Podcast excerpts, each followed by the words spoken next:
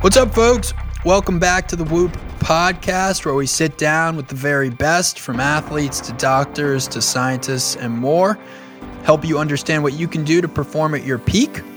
I'm your host, Will Ahmed, founder and CEO of Whoop, where we are on a mission to unlock human performance.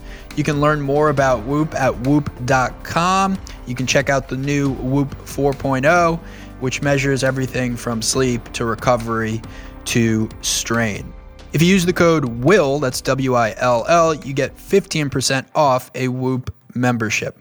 The CrossFit Open begins this week, and we're excited to have one of the best CrossFitters on the planet join us on the podcast. That is the great Noah Ohlsen. Noah won the Open in 2016 and has been a perennial contender in the CrossFit Games for years, finishing second at the Games in 2019. He sits down with our resident CrossFit expert, Mike Lombardi, for a discussion that covers everything from overcoming disappointment to the power of a positive mindset to understanding what your goals are and pursuing them. Noah's really one of the more honest and optimistic athletes we've had on the podcast. So I think you're going to enjoy this a lot. Noah also discusses finding his sense of belonging in CrossFit and competing against the elite performers in the sport, persevering through disappointment, and the personal toll pursuing a CrossFit championship can take, why enjoyment and what you do equals sustainability, what he's learned about gratitude and the mental side of performance. I thought this was a really good section. And how Whoop is also a tool to monitor your mental recovery in addition to your physical readiness. Without further ado, here are Mike Lombardi and the great Noah Ohlsen. Hi, everyone. Welcome to the Whoop Podcast. I'm Mike Lombardi. I'm joined today by perennial CrossFit Games athlete Noah Ohlsen. Noah, how you doing, man? Wow, I don't know if I've ever been labeled as such, but I like it. Sounds good. Feels good. So you've been how many times in my lifetime of being in the CrossFit world? Noah Ohlsen has always been a name synonymous with Man. the top. Yeah, no, that's that's cool. That's been kind of a subconscious goal of mine is to just kind of really make my mark on our community. And if you feel that way, then I guess I'm doing it. Um, I've competed at the CrossFit Games for the last eight years in a row, and uh, hoping to close in on a decade here soon. We got two more years to at least hit that mark, and then we'll see where we go from there. Longevity. So that means you really started. Well, how old are you now, if you don't mind? Oof, I'm an old man. I, I'm exactly 30, the big 3 0. Yeah, you're not Yeah. old. Eight years in the sport, you basically started at 22, or eight years at the games. So Yeah, exactly. You so I started trying to qualify eh, all the way back when I was 19, and I didn't make it until I was about 22. and you were doing this throughout college. Yep, I found CrossFit my sophomore year of college. I at the time was kind of all about aesthetics, just wanting to be as uh, muscular and shredded as possible. And I there's a, a story out there that some people may know. I saw a poster of a guy who turned out to be Guido Trinidad, and it was advertising Peak 360 CrossFit. He was running on the beach and he looked shredded. And I thought, man, if CrossFit makes you look like that, I'm in. And the rest is history. I've I have heard that I think from you a few times. Um, it's still a good story. Everyone has that sort of I'm gonna. This is why I'm trying CrossFit, and I, I think people appreciate that you're just super honest about it. You know, you, you picked it up at 18, 19 years old. What were you kind of doing before that? Because nowadays CrossFit athletes they might start young. You know, the the, the teen divisions. It's what people are doing to some level, but I would say like our age of people. Sorry if I'm putting us in the same bandwidth of No, age. that's okay. We Uh, we, we we were multi-sport. Uh, just kind of did everything. What was your sort of athletic background prior to finding CrossFit? Yeah, similarly, I did a little bit of everything growing up um, baseball, football, never basketball, unfortunately. And uh, when I got into high school, I wrestled for a year. Wasn't my thing. Ironically, I, I didn't enjoy the individual element of it. I'd grown up playing team sports and just the pressure of you versus one other guy and you either win or lose of wrestling, I, I just really didn't enjoy. And so I joined the swimming and water polo team, and I played that throughout um, all of high school and then a little bit of college. And I don't know how I forgot this, but lacrosse was kind of my main sport growing up. I played that. Thought I was going to go to college and maybe play pro lacrosse, but they didn't have a team at my high school. So it was wrestling, then swimming and water polo, and then my sophomore year of college when I was playing club water polo. I started doing CrossFit and was kind of torn between the two and decided to go all in on CrossFit. And I got to say, I'm glad that I did. How is it? You, you, mentioned the individual aspect versus team aspect. Was that a hard sort of jump to make for you? That where you're still training with a group of people, but ultimately it's just your performance that matters? Yeah, I, I kind of had that realization a few years ago that I had stopped wrestling because I didn't enjoy that, but I obviously thrive in that setting in CrossFit. And I think what it might be that differentiates the two is that wrestling again it's it's you versus one other person and you either win or you lose. There's not really a first second third fourth fifth um, in crossfit it's not always just a singular head to head you know there's usually a field of other athletes that you're going up against and so if you don't necessarily win your heat it's not like you lost you just maybe took third or fourth or fifth so i think maybe that alleviated some of that pressure but there is just something about crossfit that uh, automatically felt natural and good to me. So it feels natural and good. What was the moment where you said, "Yep, I'm in the right place. I know I'm in the right place." So you followed the poster, wanted to look like Guido, and now, yeah. what was what was it? Was there a workout? Was there a lift or something where you're like, "Yep, I got this. This, this is what I'm doing now." Yeah. So my very first workout that I showed up for, like a couple days after I had seen that poster, was Fight Gone Bad style workout, which is basically five different movements. You're doing one minute, as many reps as you can of each of the movements, and a few rounds of that. And it really kicked my butt. I wasn't really used to that style of training, that fast paced, high intensity stuff. And I loved it. I remember going back to the apartment complex that I lived at and laying by the pool, just smoked. And I was like, I'm going back tomorrow. I need more of that. So that was kind of when I got hooked on CrossFit. Shortly after, I realized that you could compete. And kind of between those two moments, I was getting a lot of positive feedback at the gym from the members and other people that were like, man, you're picking up on this stuff really fast. You've got, you did a muscle up already in your first week. Like that is taking me months to try to get. Um, so I think that encouragement and that positive feedback that I was picking things up quickly made me even more excited to want to dive deeper and see how far I could take things. And uh, yeah, it was the 2011 Open. So I was about a year in when I tried to uh, throw my hat in the ring and make it to regionals. I did not qualify that year, unfortunately, which I was crushed by, but that didn't even make sense at the time. Like, I don't know why I expected to be able to qualify and hang with the big dogs when I just started. But it was around then that I was hooked, and I was like, all right, I'm making it to the games and that was kind of my my initial goal when I first started was just to be a CrossFit Games athlete. Which year did you make your first regionals? So after I failed to qualify in 2011, I wanted uh, free tickets to be able to go and watch regionals. So I volunteered to help like set up and break down at regionals that year. And the very next year, I made it out onto the floor as a competitor. So 2012, I competed at regionals didn't do very well, but I was there and that felt good. And 2013, I stepped my game up. You know, I worked on a lot of the things that I really needed to, which mostly was strength related for me back then. I was a little smaller than most of the guys in the field and younger.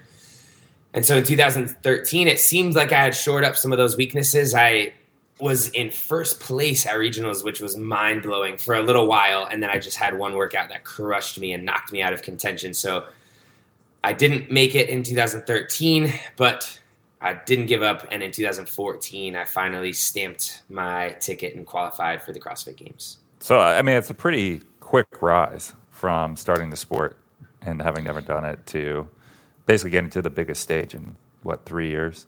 There were a few moments during that year's games that really helped to build my confidence and reassure me that I was meant to be there, you know, that I belonged with a lot of the guys that I was competing against then were my absolute idols, like guys that I would watch YouTube videos of every day and just wanted to emulate. And so the fact that I was standing next to them taking the field was mind blowing to me. And then at one point, I had done well enough on a few events that I found myself in first place my first year competing, and it was it like it was like a dream. You know, I still almost don't believe it was real, but Rich Froning, the legend of the sport, I was beating him at that time, and it was just like, I, how is this happening right now? And unfortunately, yeah, that didn't stick. I finished that year in eighth place overall, but that experience alone just kind of again told me like pursue this a little more. You belong here, and uh, I think if you really, really dedicate yourself to it, you could be quite good. 2014 first games, you led. You had the lead a jersey for a little bit, and then it took until basically 2019 to podium. Correct. Mm-hmm. Yep. Um, unfortunately. I mean, it's hard, right? It's hard. Obviously, the programming is different, Very. and everyone has strengths and weaknesses, and that's the challenging part about CrossFit.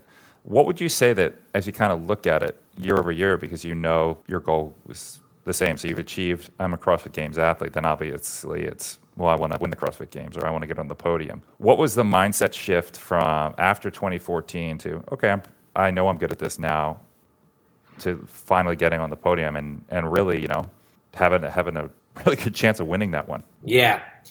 You're, you're absolutely right that it took that shift of the first year to go from just being satisfied enough with qualifying for the games and being there, you know, getting the participatory, like having seeing Ohlsen on a CrossFit Games jersey was kind of all I really wanted. I was like, I can just get a pair of shorts that say my name on it and I'm good. And then having done pretty well that first year, it was like, oh, okay, now this is a whole different game. Like I know I can do it, so I want to step out there and I want to win the CrossFit Games. I just don't want to. I don't want to just participate and uh, it's been a long road and i've still yet to achieve that goal of winning the crossfit games which is tough man. Honestly if we're getting a little bit vulnerable after trying and failing for eight years in a row I, there definitely i don't want that to sell my journey short you know? It's been an amazing journey. I've gained so so much from it but it is difficult year after year to set out to achieve one goal and year after year to fail in achieving that. So I have gotten the closest in 2019, as you mentioned. I took second place and was holding on to the lead for a little while, but that Matt Fraser guy is pretty darn good, and he snagged it from me right at the end. So you know, it's it's tough, man. It really is. I have had to go through a lot of mental like reframing of trying to be satisfied with the journey and what I've accomplished, but still stay hungry to want to achieve that ultimate goal that I set for myself and not give up on that. I think the the journey that you touched upon that you kind of jumped where I wanted to go there was you know how do you keep coming back year after year? The goal is the same, but it's still an evasive target. Um, what are you building in outside of just the training? Right, the training is one piece, but how important is community and having the, the right sort of people in your circle to lift you up in in these sort of moments and helps the training be more palatable and keeps it fun and keeps you engaged and, and sort of like fills your cup. So how do you look yeah. at that, especially in the context of like last year eh, versus previous years? Yep. I, I think community is huge. And being able to have fun and enjoy training is something that's been really, really big for me. And that there's a fine line there, I think, between like having too much fun and not taking it seriously enough or, or being able to like really dig in and grind. Cause I've gotten that feedback from people, you know, I think my persona is very happy go lucky and people see that I'm having a good time. And to some people, I literally have read comments that's like, he doesn't have the killer instinct enough to win. You know, he's he's enjoying the process too much. And that sounds so silly, but I, I kind of get what they're saying, perhaps. But I think, like we talked about at the beginning, I've been doing it for eight years, want to go beyond a decade of competing at the CrossFit Games. I think the amount of enjoyment in the process has made it very sustainable for me. I think that if I didn't enjoy it and I was just grinding away and banging my head against the wall for eight years straight and not achieving that goal, at a certain point you'd break and give up and be like, oh, it's not worth it. Like why why am I doing this to myself if I'm not getting the payout that I'm looking for? And so that is kind of the the fallback, you know, the consolation prize is like, okay, I didn't win the games again this year and I could really focus on that and be bummed and disappointed, but think about how many moments that I had throughout the year where I got better. I helped other people get better. You know, I had these these memorable moments of laughter and joy and like that I think for me is what the story is going to be that I look back on way down the road. Yeah, it's cool to have the medal to be able to show people because that's tangible, but I think the internal stuff, the the joy and the laughter and the memories are going to be more meaningful to me when I'm retired from the top level of competing. That makes sense. So were you training even through 2020, the the COVID games in Miami? Yeah, that was interesting too because I went from in 2019 this awesome season where I felt so like full of life and love from the training group that we had at the gym and I performed really really well at the games and so I was like that's the formula, you know, I need to be around people that are awesome that are filling me up but also pushing me and then boom that formula got switched up because it had to be and I ended up just training right outside my front door in our little carport area for an entire year. And that was tough. You know, there were days that I would wake up and step outside and be like, man, I do not feel like clean and jerking 335 pounds this morning and having nobody watch or cheer me on. Um, but you got to do what you got to do. And we made it through it. And I think that that 2020 games again is that fine line. Like I have a hard time reflecting on that with a lot of pride. The fact that I stuck it out in a difficult season and made it through to the finals and got to participate in this top five thing that they had out in Aromas because I think that's special. I don't know if that'll ever happen again. But then there's also this yeah, but feeling of disappointment that I didn't podium when there were only five of us out there, you know. So it felt like the the chances were a little bit higher that I was going to be able to step on there, and I just missed it. So it's always uh, always a battle. I think you touched on it a little there, but it's you know the mental toll of even just getting there in what was a very challenging year. So everyone's locked down. You're training. How do you keep yourself motivated when the like you said you had the formula for success yeah. and it was stripped away? So there's that component, and yeah, that's sort of self motivation, lifting heavy weights, doing uncomfortable stuff. To still to still end up at the last five is really impressive. So yeah, thank you. I, you know, I I hear you on. Obviously, you want to do the best you can, but even you know, I think we've kind of seen this across the board in elite athletics. A lot of the Olympic performances after this sort of year of just kind of grinding out, It's just like mm-hmm.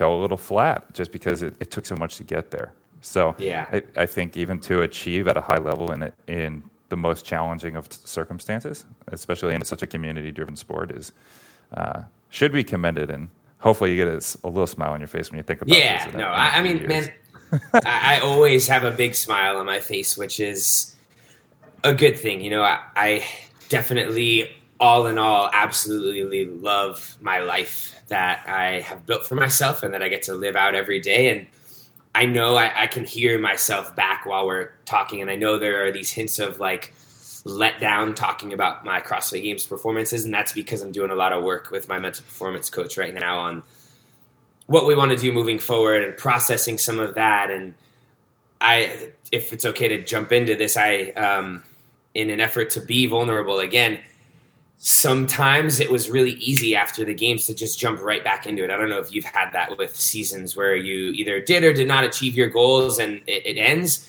You take your quick little break to recover, and then it's like, all right, right back at it, you know, as motivated as ever to get back to the grind. And I usually have that, and it's really easy to fall back into. And for whatever reason, after the games this year, it was kind of like, man, I, I, I zoomed out and I had this realization that it was like this hamster wheel that I would just jump right back into. And I was like, do I want to just try again? You know, and and of course I, I love competing and I don't want to give up on that goal of trying to win the games, but I thought, how can I reframe this and kind of maybe give myself a different purpose or perspective going into this season so it doesn't feel like I'm just jumping into that hamster wheel and doing the same thing over and over that's that's been a little different. And i think that's what you're maybe hearing in my voice because i'm doing a lot of this internal processing. But all in all again yeah i do have that big old smile on my face because life is amazing. How does it feel being back home? I know that there was a big chunk of last cool. year where you were away. What were, what were the challenges you kind of faced going you know leaving miami to chase winning the crossfit games again? Uh, and how does it feel to be back now? It feels so good to be home. I know that sounds cliche but home really is where the heart is and and when i am home with my people it makes my heart feel so full and i didn't really realize how much of an impact that would have on me until it was getting pretty close to the end of my stint up in Georgia. So I spent six months training at Training Think Tank to go all in and do everything that I could to try to win the games. And at the end, I just really felt like heavy and empty and so eager to get back home. You know, I, I do a lot of journaling and my like gratitude journaling in the morning usually is it, it flows so easily. You know, my pen just moves down the page and I am so grateful for the beautiful sunlight, the beautiful air and environment, Max laying by my side, Joanne, like all these things that just fill me up and make me feel so grateful. And I recognize that toward the end of that period in Georgia, I would write in the gratitude section every day, just like grateful for the opportunity to train. And that's amazing. But I was just missing out on so much. You know, my athlete cup was very full, but my human cup was not as much. So yeah, I'm hoping that being back home now, I can find a system that's similar to what they had up there at Training Think Tank, where I'm getting that competitive push, but I also am really fulfilled and happy with my life outside of the gym. Did you kind of see that with some of your biometric data with Whoop stuff? Maybe like yeah, yeah. HRV being a little bit down, sleep being a little bit off. Totally. That's actually a really good question. I did. We can go back and look at the Whoop data, but I had a really hard time sleeping for like the last two months of being up there, which is strange to me. You know, the first two months that I was there, I think I adjusted pretty quickly and felt fine. And I think I was sleeping through the night. I had actually while I was there, uh, hot streak of being in the green. I think they did a little open workout announcement that I got to be interviewed on, and they compared our mm-hmm. Whoop data, and I had like nine days in the green, and I, that was my best ever. Um, so there was a period of time where I was doing really well, and then toward the end there, I was so restless, and I don't know what it was. It wasn't. I, I don't think it was anxiety because that's not something that I usually deal with. And it definitely, if it was, it definitely wasn't on the front of my brain. You know, I wasn't waking up nervous about anything in particular. But if it was my subconscious keeping me awake, I would wake up 10, 15 times throughout the night and just kind of like turn over and fall back to sleep. So I wasn't laying there awake, but it still wasn't a full restless night of sleep. And that definitely reflected in my recoveries. Yeah, just, you know, you're talking about the journaling. Uh, was that something you were doing last year as well? Yeah, I started journaling um, probably back in like early 2019. And I had made this shift that was interesting. When I would journal before, the reason that I would reach for the journal was to kind of vent. And it was during that period of time a lot of negativity. My parents were going through a split, and I was heavily in the middle of that and having a really hard time with it. So I would grab my journal and like if you look back, I, have opened it up and gone to the first few pages. It's all really heavy, sad stuff. And reading that, it looked like I was a depressed person and I was living a life that was not such. I was like, man, I'm actually really happy. Aside from this stuff that's going on with my family, I, I do enjoy my day to day and I don't want it to look like I don't. So let me reframe my format of the way that I'm journaling so I can actually talk about some of the positives and so I just gave myself these categories that I would sit down and journal on every day. So it wasn't necessarily just this free flowing vent session. It was gratitude. I'd write what I was grateful mm-hmm. for. I would write, I, I titled the section currently, but just like what's going on that day. And then set an intention for the day or a few intentions, intentions, an affirmation, and then something that I was going to do for other people that day. So those were my five sections, and I kind of stuck with that. It felt really good. I got into the flow of it, and just all of that stuff gave me this different outlook on life where I realized how happy I was by writing down all the small things. You know, I think sometimes you can overlook a lot of the small, awesome things that are going on in your life and focus on the big, difficult stuff. But when you sit down and write them all out, you're like, whoa, I got so much good stuff going on. I don't know how I could not be happy about today. And then yeah. having those intentions to like go back to and check in on throughout the day to make sure that I was living up to what I wanted that day to be was really helpful.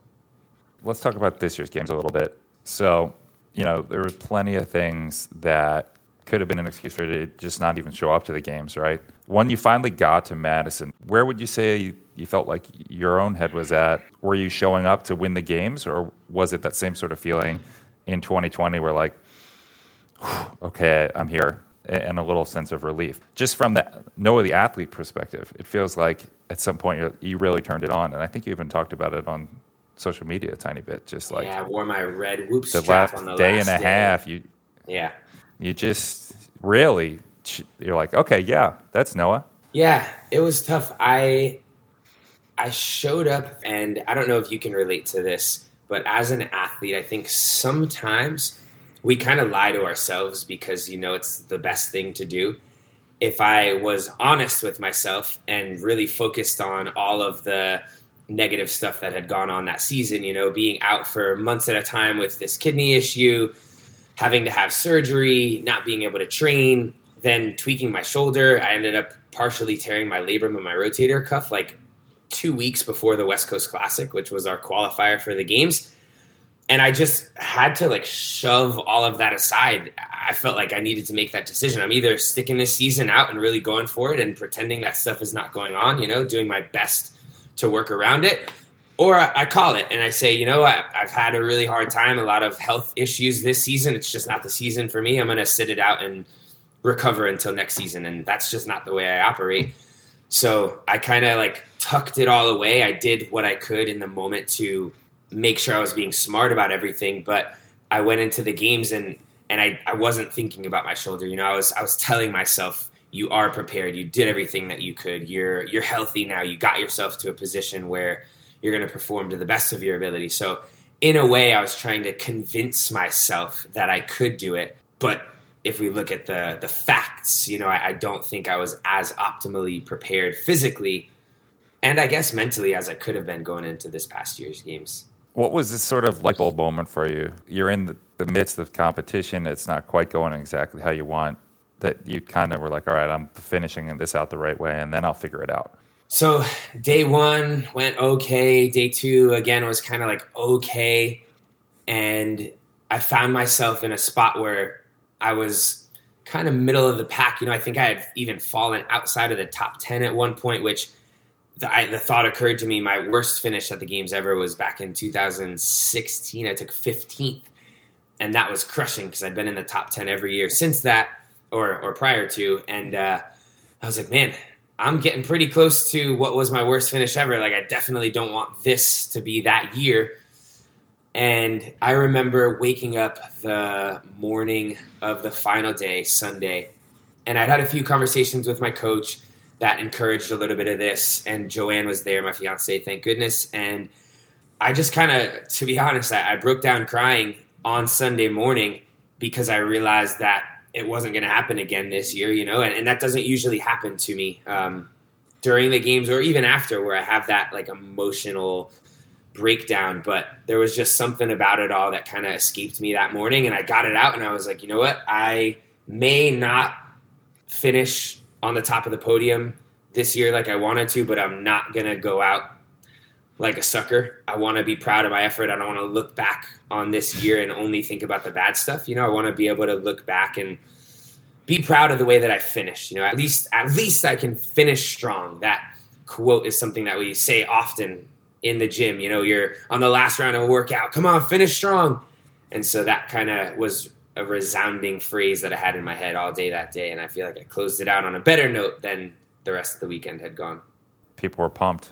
People were pumped to see you pushing in the stadium, and you're just one of those guys that, that people feed off the energy. This year, so post post games, you said you took some time off. It feels like you've been, or it seems just in our back and forth via text that you've been kind of traveling a lot, getting to work with a lot of different people, kind of getting in nature. Do you feel like that's sort of unplugging and like reconnecting, just kind of like now it's going to sound a little bit hippie-ish, but it's like reconnecting with the world um, has been helping just kind of mindset, sleep, how your body feels overall. I know when you, I think your like first night in the Grand Canyon, you're like, "Yep, my recovery is great. This this is sleeping at ten's fantastic." Yeah, yeah. I needed to have those moments of disconnecting. I think in order to realize that it's not all about the leaderboard. You know, I was very stuck after this season on like not winning.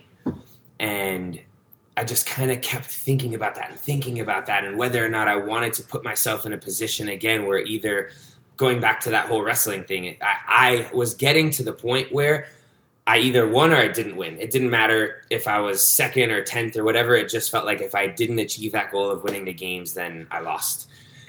And I think being able to take these vacations allowed me to shift my perspective a little bit. I actually listened to, I think it was the Whoop podcast that you guys had a sports psychologist, mental performance coach that was on there. I can't remember his name right now. I wrote it down somewhere. And he talked about how he worked with a lot of athletes that were very dominant in their sport, but winning wasn't as fulfilling when it was just about them. And when they made it about others and were able to give back, I think he gave the example of Andre Agassi. That was way more fulfilling to them. And I think that was very helpful for me to have those moments of disconnecting and then hear that and start to shift my perspective and be like, okay, I think I can still do this. I just need to make the purpose about something else. And, uh, not only hopefully will I be able to perform better, but I'll also really enjoy the process and be fulfilled by it. So, for those people that maybe feel like a little bit stagnant with whatever, what would you say? Like, what sort of advice would you give them to kind of get started in this sort of introspective work on, you know, separating the athlete life from the personal life, and then how it all kind of comes back together? It has been an interesting process because it's it's tough stuff, right? It's heavy, like it's uncomfortable mm-hmm. to sit there and have those thoughts. And I for a little while was avoiding it and just pushing it off and like the thoughts would creep into my head and I'd be like, "Ah, I'm to go do something else because I don't feel like diving into that right now." But I think actually allowing myself the space to push everything else aside and let my true thoughts and feelings come out. And I actually one day after listening to that podcast, literally the same day, I was like, you know what? that sparked something in me. I'm gonna grab my laptop and just like type everything that's on my heart and my mind and just kind of spill it all out and then be able to look at that and assess and see where my head is really at. So I think that was helpful. Just like biting the bullet, you know, even if you don't want to, but sitting with yourself, having a real conversation. Maybe there are people that you really trust their opinions on that can help give you a little bit of guidance that's that feels like a dangerous thing to say because I definitely have people in my life that I love and trust, but ultimately I know it's me that has to make that decision on what I want to do moving forward. And if you listen a little bit too much to what other people have to say, you could be doing something that's not really true to you. And I think that will end up kind of biting you in the butt down the road.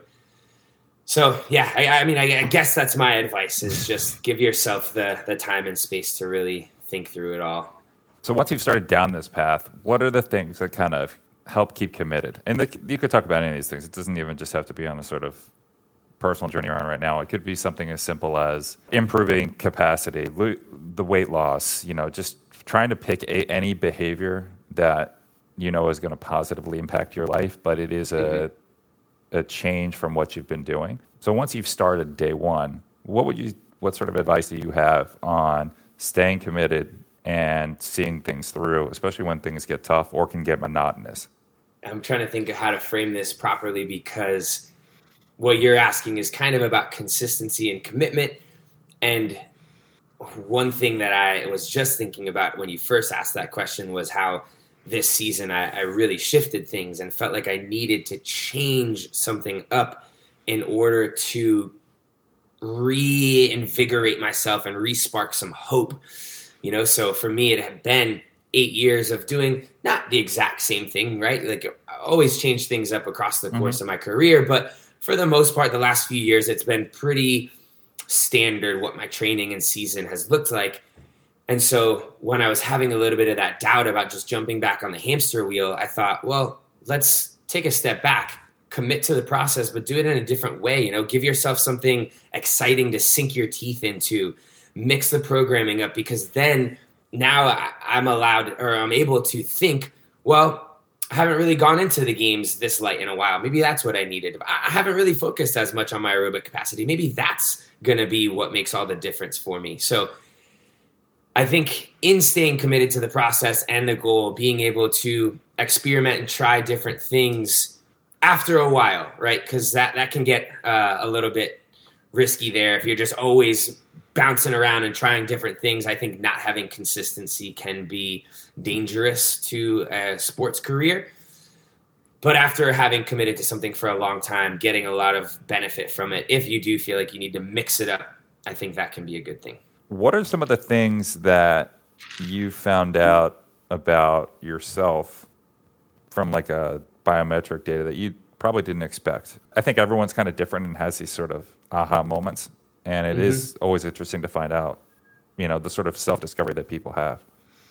Yeah wearing the whoop has been super interesting for me. I, I really love the data. And i think as a competitor at heart i almost have turned it into a game for myself. Not in the sense that i'm comparing it to other people but i'm always comparing it to myself. You know i, I want to wake up and i want to see that green because that's like a little mini win for me. So i find myself as i'm getting ready for bed doing the little things knowing that it's going to lead to a better recovery score the next day because I know that's going to feel rewarding and fulfilling. Um, and then similarly with like a strain, I want to see how high I can rack that strain up just because to me that's acknowledging that I really put in the work and left no stone unturned. So I've turned it into a little bit of a personal challenge with all of the data on Whoop. But I would say some of the things that have been kind of interesting were and and maybe this makes total sense, but on the days that I would like hammer myself and have a 20 plus strain, recovery was usually pretty low, especially when it was high intensity CrossFit stuff, which I have found personally that it's harder to get a high strain when you're doing CrossFit specific, like weightlifting, short, fast stuff, versus a day where I'm doing like some longer running that maybe doesn't leave me feeling as wrecked, but will give me a, uh, a higher strain. So, in order to get a really high strain doing the CrossFit stuff, I would be super banged up, and my recovery would show that. On the days that I backed off a little bit and uh, and did some more like aerobic based activity, my heart seemed to respond really well to that kind of like TLC. But I, I guess that seems kind of obvious now that I'm saying it out loud that resting and doing aerobic work is going to be better for your heart. You, you said you, you want to, you're always chasing green and you kind of fine tune the bed stuff. If you had two or three things, you said, these are the bona fide Noah Ohlsen tips for better sleep behavior, you know, staying asleep, could be any of those things. Part of your routine, yeah. you found the most important for you. Yeah, I think the most important one, and it again seems pretty obvious, is just holding yourself accountable and going to bed early. Like it's really easy to just watch another episode of that show or stay up late scrolling Instagram, but you have to check yourself at some point and say, no, it's important to me to improve my recovery, get a good night's sleep. Like I'm shutting everything off. So that definitely is where I have to uh, make sure that I get to bed at an appropriate time to allow myself to get that good night's sleep. That's most important. Other things that I like to do, I'll, I'll, try to throw on the blue light blocking glasses as often as I can. Sometimes you forget, but when I do that, I feel like it's helpful, even if it's like placebo. It feels like I'm doing the right thing. And then I often like to, in bed, have some some good like conversation with Joanne that we kind of close the day out on a good note, feeling good and relaxed and at peace with the way that our lives are. And I'll try to do some deep, relaxing breathing to drift off to sleep. I know those are no like major secrets, but that seems to be what works for me. Having Max cuddling with us on the bed feels good spiritually and in my heart, but sometimes he uh, takes up too much space. Like last night, I ended up like diagonally with one leg off the bed and no sheets on because Max was on my right side, taking up half the bed, but it's worth it. Max is a big dog, He's relatively big dog.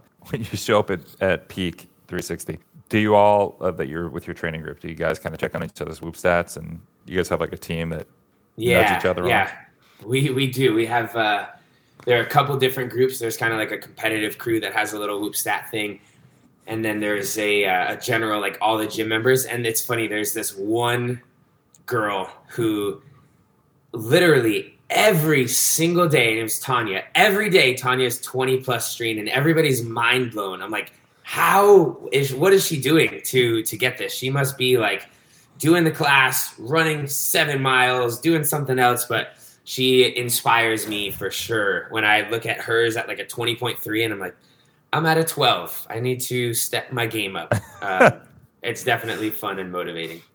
Well, that's good. It's it's yeah. always nice to have that data and something that just kind of keep you pushing. What's next this season? I know that you you sort of passed on Rogue, no Dubai. I looked at this season. Max and I talked it out. We decided that getting healthy was number one priority. I think that if I rushed into competing in Rogue, as tempting as it was, you know, it's a really well run competition, best of the best guys competing, huge prize purse this year.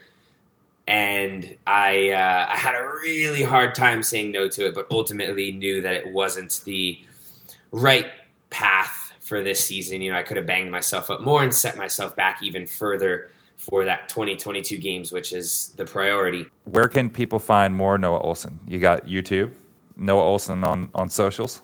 Yeah, it's uh, my my social stuff is N O H L S E N, and like I said at the beginning of this podcast, everywhere that I am, I like to try to be an open book. So I'm, I'm pretty open and honest with a lot of the stuff that I share on there. I know it's usually a highlight reel, but I'll even sneak in some of the funky stuff just because I know people can relate to it and probably need to hear that we all go through it. So on my Instagram and my YouTube, you're getting a, a, big, big picture of what my life looks like. And I appreciate you guys all that follow along for the journey and give me that support. Yeah, go ahead, check out everything Noah's doing. And Noah, thank you so much for being here today. Thanks for being part of the Whoop family. So proud to have you on the team. Uh, my absolute pleasure. Thank you guys for allowing me to be it. Thank you to Mike and Noah for coming on the Whoop Podcast. If you enjoyed this episode of the Whoop Podcast, please leave us a rating, a review. Please subscribe to the Whoop Podcast. You can check us out on social at Whoop at Will Ahmed, and you can get 15% off a Whoop membership by using the code WILL. That's just W I L L. All right, with that, stay healthy, folks, and stay in the green.